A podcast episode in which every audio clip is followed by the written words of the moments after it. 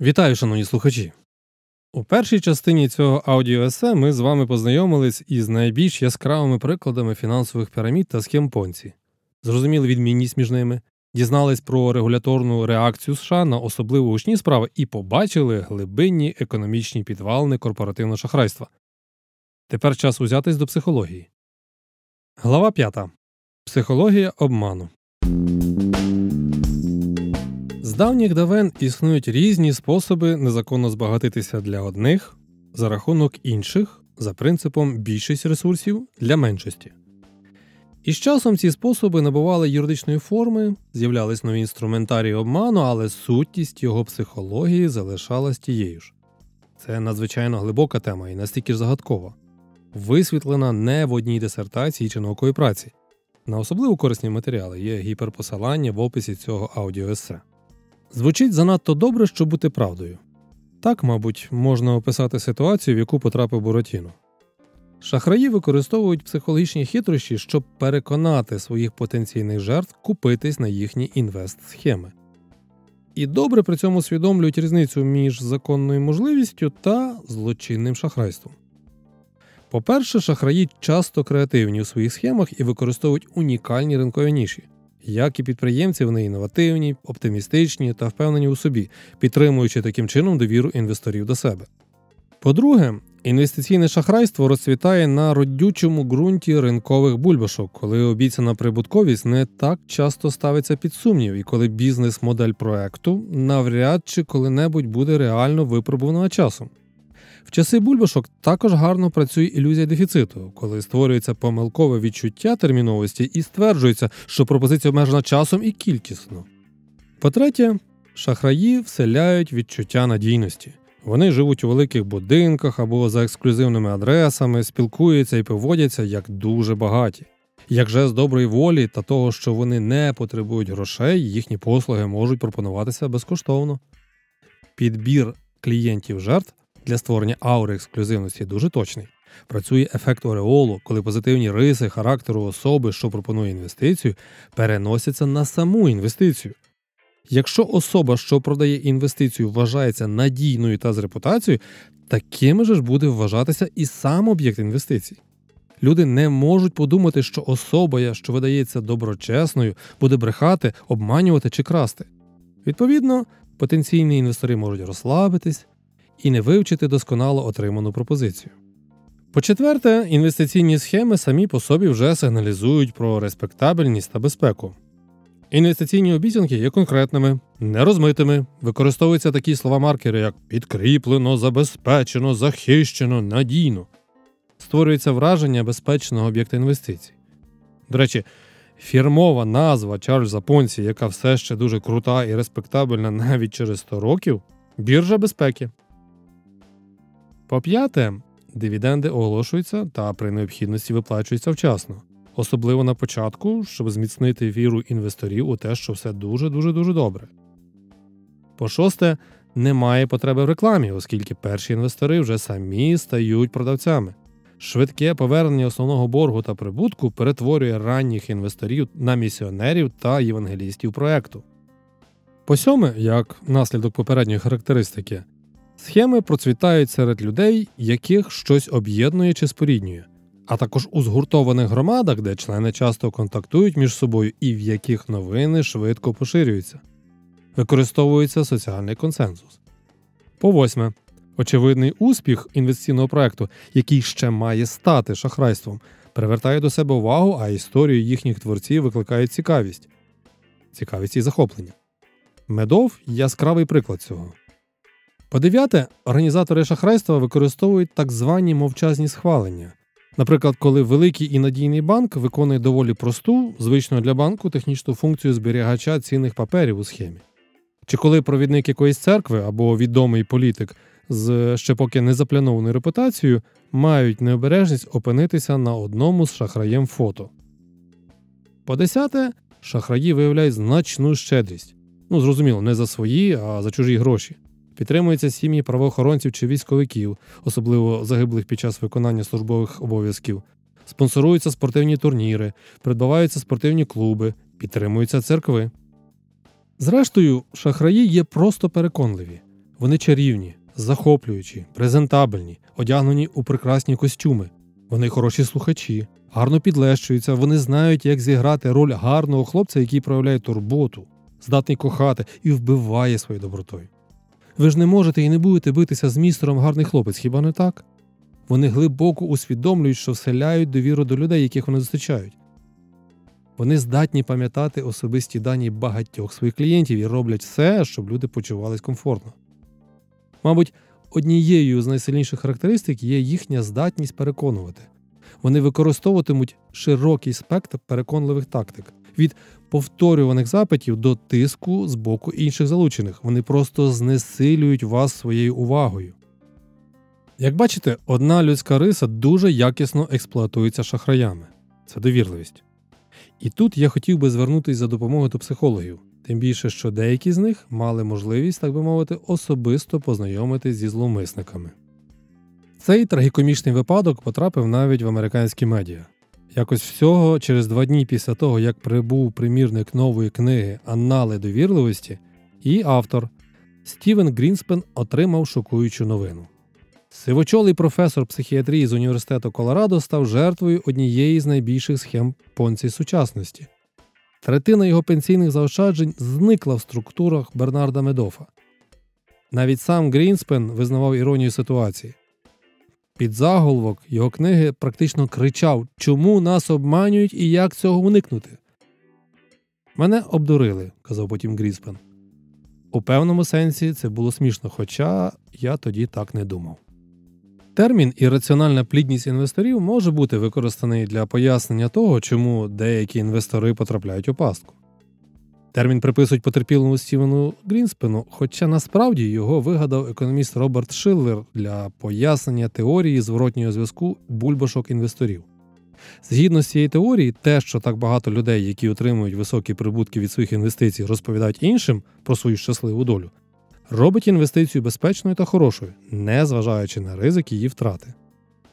З цим тісно пов'язана довірливість як підвид нерозумних дій, коли людина рухається вперед, поводячись соціально або фізично ризиковано, не зважаючи на ознаки небезпеки або на невирішені запитання, які б мали викликати занепокоєння. Обдурений медофом професор Грінспен дотримується думки, що в основі нерозумних вчинків лежать чотири фактори: це ситуація, пізнання, особистість та емоції. Ситуація означає, що кожен довірливий вчинок відбувається у певному мікроконтексті, в якому перед людиною постає соціальний виклик, який потребує вирішення.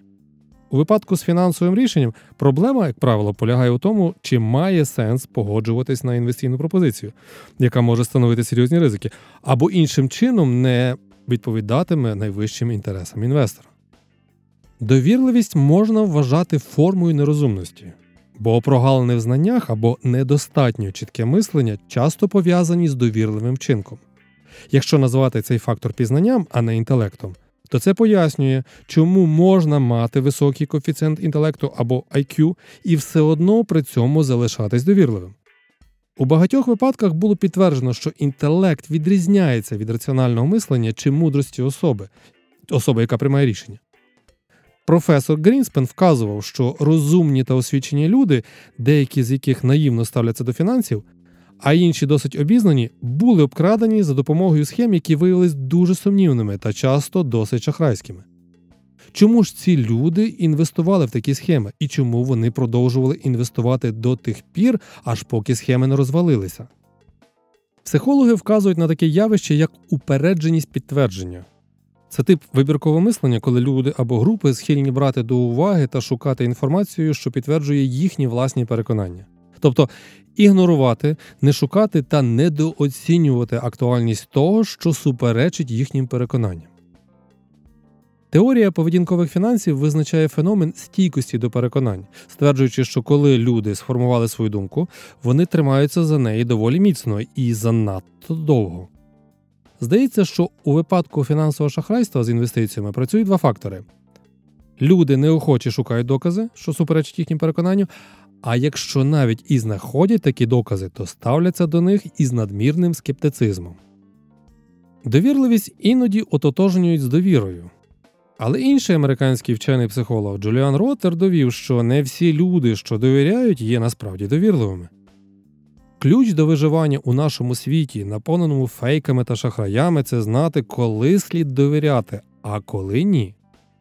Навіть досвідченим професійним інвесторам часто доводиться робити припущення щодо безпечності інвестицій, які вони роблять, і покладатися при цьому на оцінки та поради інших, чиїм думкам вони довіряють.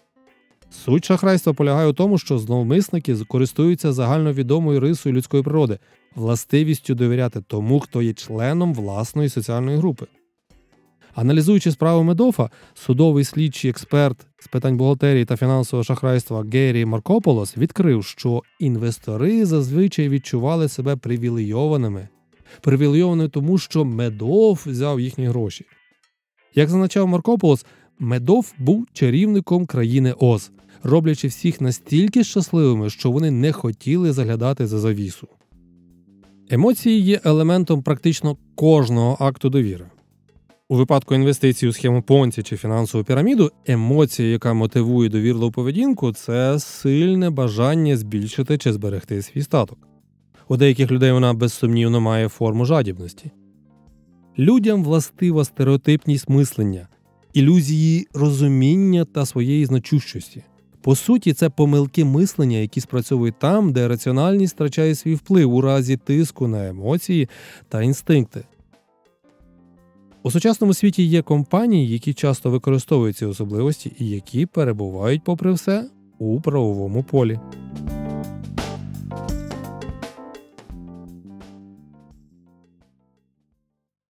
Глава 6. Не все то понці, не все то піраміди. Багаторівневий ринок MLM чи мережевий маркетинг це американський винахід. Тяжко сказати, хто його першим почав використовувати, але відомо, що він уже існував у 20-х роках ХХ століття. Такі компанії, як Amway, Tupperware, Herbalife, Avon, Mary Kay та Pampered Chef підтримують величезні мережі дистриб'юторів та рекрутів, що продають від дієтичних добавок до посуду і косметичних товарів. Походження багаторівного маркетингу часто суперечливе. На перший погляд, важко визначити різницю між законним MLM та фінансовою пірамідою. Це тому, що вони обидва побудовані на бізнес-моделі багаторівновості дистриб'юторів та рекрутів. Однією з найбільш критикованих пірамідальних схем була компанія Herbalife. Herbalife – це компанія прямого продажу. Це означає, що ви не можете купувати їхні протеїнові коктейлі та харчові добавки в магазинах. Натомість Herbalife розповсюджує свою продукцію виключно через мережу, що налічує майже 4 мільйони осіб у майже 90 країнах. Учасники купують товари Herbalife оптом, а потім або можуть спожити їх, або спробувати перепродати. Їм виплачуються комісійні на основі моделі багаторівного маркетингу, тобто їхня компенсація надходить не тільки від продуктів, які вони продають, але й від бонусів, пов'язаних з продажами, які здійснюють залучені ними нові члени рекрути. Менеджери Herbalife вихваляють переваги об'єднання членів групи, які називають клубами харчування, які захочуть компанії, і де вживають шейки та обговорюють здоровий спосіб життя. Вони кажуть, що Herbalife обслуговує людей, які б в іншому випадку піддалися б спокусам фастфудів чи торгових автоматів з солодощами. А ще заявляють, що учасники мережі пропонують підтримку та позитивне підкріплення людям, які намагаються схуднути. Усе було б добре, але якось одного разу керівник хедж-фонду Pershing Square Capital Management пан Акман розпочав свою атаку на Herbalife з презентацією із 342 слайдів, яку він зробив на конференції у 2012 році. Компанія очікувала, що її дохід досягне 10 мільярдів до 2020 року, але Акман заявив, що це хижацька фінансова піраміда, яка мусить обвалитись. Учасники схеми Herbalife та дистриб'ютори отримують свої гроші в основному за рахунок залучення нових членів, а не з продажу товарів та послуг споживачеві, заявив Акман. А ще він сказав, що Herbalife завищує у своїх публічних заявах рекомендовану роздрібну ціну на свою продукцію, а також показники роздрібного продажу, щоб приховати факт, що винагорода за рекрутинг, яку отримують дистриб'ютори, значно більша за прибуток від роздрібного продажу. Федеральна торгова комісія США провела розслідування і оштрафувала Herbalife на 200 мільйонів доларів. Але офіційно так ніколи і не назвала компанію пірамідальною схемою. Herbalife оцінив таке рішення як свою перемогу. Комісія не змусила компанію змінити свою основну бізнес-модель, але ввела нові обмеження щодо продажів. Компанія потім заявила, що обмеження вплинули лише на 20% доходів. Відбулись переляком, правда? Акман продовжував струшувати повітря заявами про неминучість краху піраміди Herbalife, але все ж незабаром остаточно закрив свою коротку позицію в акціях компанії, купуючи опціони, щоб покрити свої фінансові втрати. Цікаво, що в історії з Herbalife у Акмана був ще один опонент. Такий же самий інвестор-активіст на ім'я Карл Ікан, який, всупереч заявам Акмана, взяв довгу позицію на майже 26% акцій Herbalife. У 2013 році Ікан зателефонував CNBC під час інтерв'ю з Акманом, назвавши його брехуном з однією з найгірших репутацій на Уолл-стріт. У сухому залишку, на відміну від Акмана, прибуток Ікана від операцій з акціями Herbalife склав за деякими оцінками, вражаючи 112%. Непогано, правда? Незважаючи на те, що Herbalife називали незаконною фінансовою пірамідою і що вона виплатила багатомільйонний штраф, її продукція все ще продається, а ціна на акції виглядає привабливою. Життя продовжується. Глава 7. Хто ж був першим і незаслужено забутим? Чарльз Понці був шахраєм у всьому, і навіть схему шахрайства названо його іменем незаслужено. У 1876 році Олександр Грем Белл винайшов телефон, а в 1879 році Томас Едісон створив лампочку. У проміжку між цими нововведеннями пані Сара Хоу відкрила для жінок дамський депозит банк жінок, що керується жінками для жінок. Місія установи була простою допомогти білим жінкам отримати доступ до бурхливого банківського світу. Банк приймав депозити лише від так званих незахищених жінок, тобто жінок, які не мали чоловіка або опікуна, які могли б розпоряджатись належним чином їхніми грішми. Звичайні тогочасні банки таку клієнтуру просто не зауважували і не витрачали на них часу і зусиль. В обмін на інвестиції Хоу пообіцяла неймовірні результати. Внесіть зараз 100 доларів і отримуєте 196 ще до кінця року. А щоб стимулювати потік клієнтури, новим вкладникам виплачували перші три місяці відсотки авансом. Коли скептики висловлювали сумніви у тому, як Хоу дійсно може гарантувати таку високу віддачу, вона пояснювала, що дамський депозит не є звичайним банком, а благодійною організацією для жінок, яку фінансують квакери-філантропи. Повідомлення про банк швидко поширилося серед самотніх жінок, економок, шкільних вчительок, вдів тощо. Хоу, одягнена у найкращий одяг, спокушала пань приєднатися самим і поширювати новини про унікальні інвестиційні можливості у колі своїх подруг. Ця маркетингова стратегія з уст в уста спрацювала, і банк Хоу збирав інвестиції по всій країні без жодної газетної реклами. Багато жінок, які вже поклали свої заощадження у дамський депозит, реінвестували отримані кошти знову туди ж.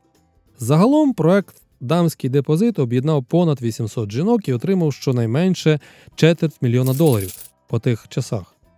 Хоча деякі історики вважають, що Хоу зібрала більше приблизно півмільйона доларів, що еквівалентно приблизно 13 мільйонам доларів сьогодні. Але все ж перша задокументована фінансова піраміда трапилась ще раніше. Це був місісіпський міхур 18 століття.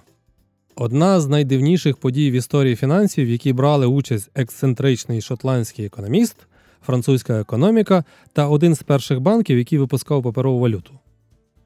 Чомусь, ну ніхто вже не може сказати сьогодні, чому герцог Орлеанський, який виконував обов'язки регента у Франції, призначив Джона Лоу, втікача з Англії, де-факто міністром фінансів. Прізвище нового міністра в перекладі з англійської означає закон. Знаєте, є якась іронія у цьому, правда? Економіка Франції була руїною, і Лоу отримав повноваження це виправити. У 1716 році Лоу заснував банк Дженераль, банк, який мав повноваження випускати паперові гроші. Через рік він заснував вже компанію Заходу і отримав для неї ексклюзивні привілеї на розвиток величезних французьких територій у долині річки Місісіпі в Північній Америці. Невдовзі компанія Лоу також монополізувала французьку торгівлю тютюном та африканськими рабами, і до 1719 року компанія Індії, як її вже було перейменовано, тримала повну монополію на колоніальну торгівлю Франції. Лоу також взяв на себе збір французьких податків та карбування грошей. Фактично, фактично він контролював як зовнішню торгівлю України, так і її фінанси. Враховуючи можливості отримання гарного прибутку, попит на акції компанії Індії різко зріс, піднявши ціну на них з 500 до 18 тисяч ліврів, що було непропорційно до її прибутку. До 1719 року Лоу випустив приблизно 625 тисяч акцій і незабаром об'єднав банк Дженераль з компанією Індії. Лоу сподівався сплатити величезний державний борг, накопичений протягом останніх років правління Людовіка XIV, продавши акції своєї компанії населенню в обмін на державні цінні папери, що випускались державою, чи облігації, які в результаті також зросли в ціні. Розпочалась шалена спекуляція, яка призвела до буму фондового ринку по всій Європі. Французький уряд скористався цим і надрукував ще більше паперових грошей, які були прийняті кредиторами держави, у тому числі для придбання ще більшої кількості акцій компанії Лоу. Це тривало до тих пір, поки надмірна емісія паперових грошей не призвела до галопуючої інфляції. Паперові гроші та облігації почали втрачати свою вартість. Тим часом очікуваний прибуток від колоніальних проєктів компаній був недостатнім для покриття боргового навантаження, і схема закінчилась повною катастрофою в 1720 році, коли вартість акцій різко впала. Спричинився загальний крах фондового ринку у Франції та в інших країнах. Незважаючи на те, що крах не був безпосередньо пов'язаний з Лоу, він був призначений ЦАПом Відбувайлом і змушений виїхати з Франції.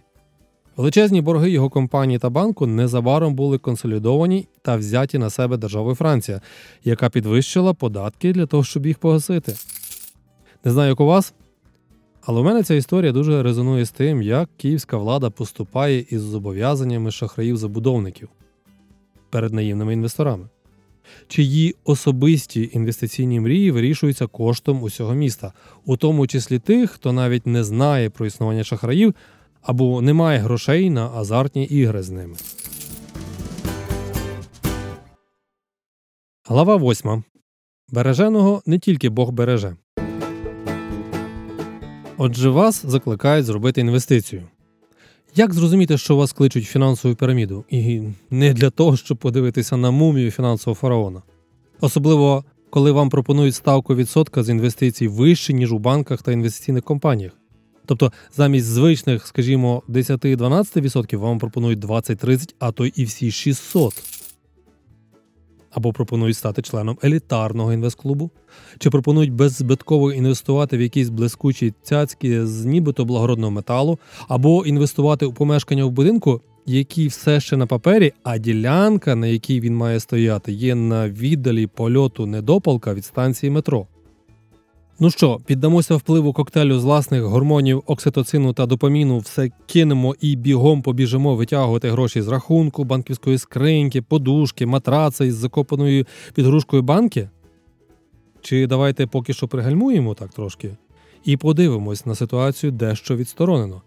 А про окситоцин та допамін якось поговоримо трохи іншим разом.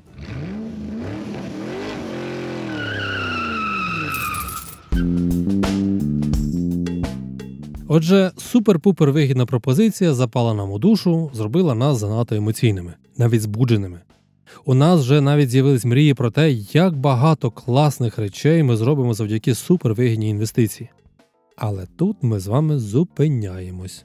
Спочатку треба відловити і правильно проінтерпретувати наші емоції, чесно визначити і визнати свої слабкості, залежності і обмеження, бо через них легко нав'язати переконання необхідні шахраям. А ще потрібно звернути увагу на зміст реклами. Лексичні конструкції на кшталт встигне заробити, більше такої можливості не буде, будь і успішні, це останній шанс, відчуй багатство з нами, 5, 7, 9, 11 секретних технік кроків до успіху, пропозиції тільки для своїх і найшвидших, містять нативний і дуже потужний вплив на емоції. Хоча зараз багато фінансових компаній таким чином рекламують свою діяльність, це не означає, що всі вони хочуть нас надурити. Потрібно завжди аналізувати сукупність факторів і показників. Має сенс звернути увагу на обіцянку незвичайно високої дохідності, на факт запрошення для реклами зірок і знаменитостей, критично поставитись до запропонованих схем інвестицій. Чим більш заплутаною і незрозумілою вона є, чим більша фізична віддаль від вас до об'єкта інвестування, тим більше настороженості це має викликати. А ви звернули увагу на заяви компанії про свій професіоналізм і унікальну стратегію отримання надприбутків? Якщо деталі цієї стратегії ніхто не розкриває, то значить її просто немає. Якщо називають одночасно кілька схожих назв юридичних осіб, а ще кілька правових форм, починаючи від товариства і закінчуючи громадською організацією, я б також насторожився. Таку схему зазвичай використовують, щоб зосередити весь прибуток на рахунках однієї юрособи, а виплати вкладникам офіційно проводити з іншої. Ще один прийом шахраїв мімікрія підвідомих учасників ринку. Багато пірамід вважають за краще брати назви надійних фірм, щоб викликати до себе довіру. Вам пропонували ще когось з собою привезти? Приятеля, колегу, родича.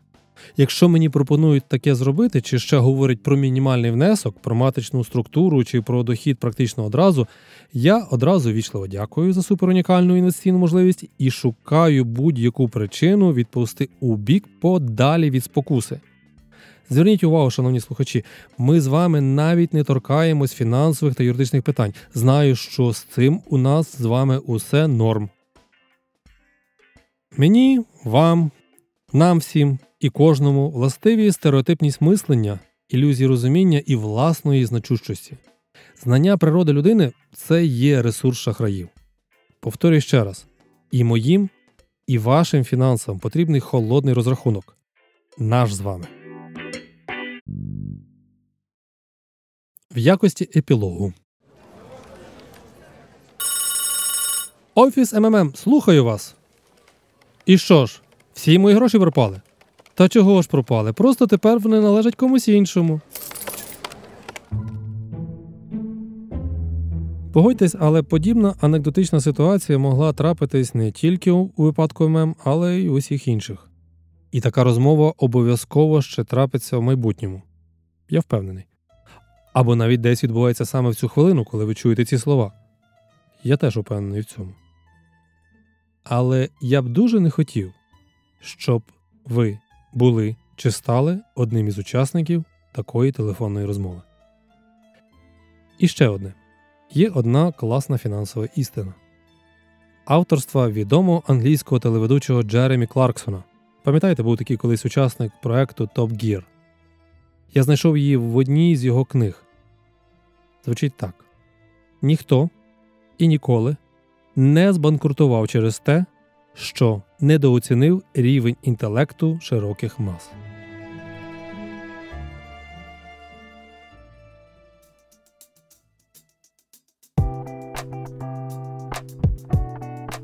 Оце і все на сьогодні.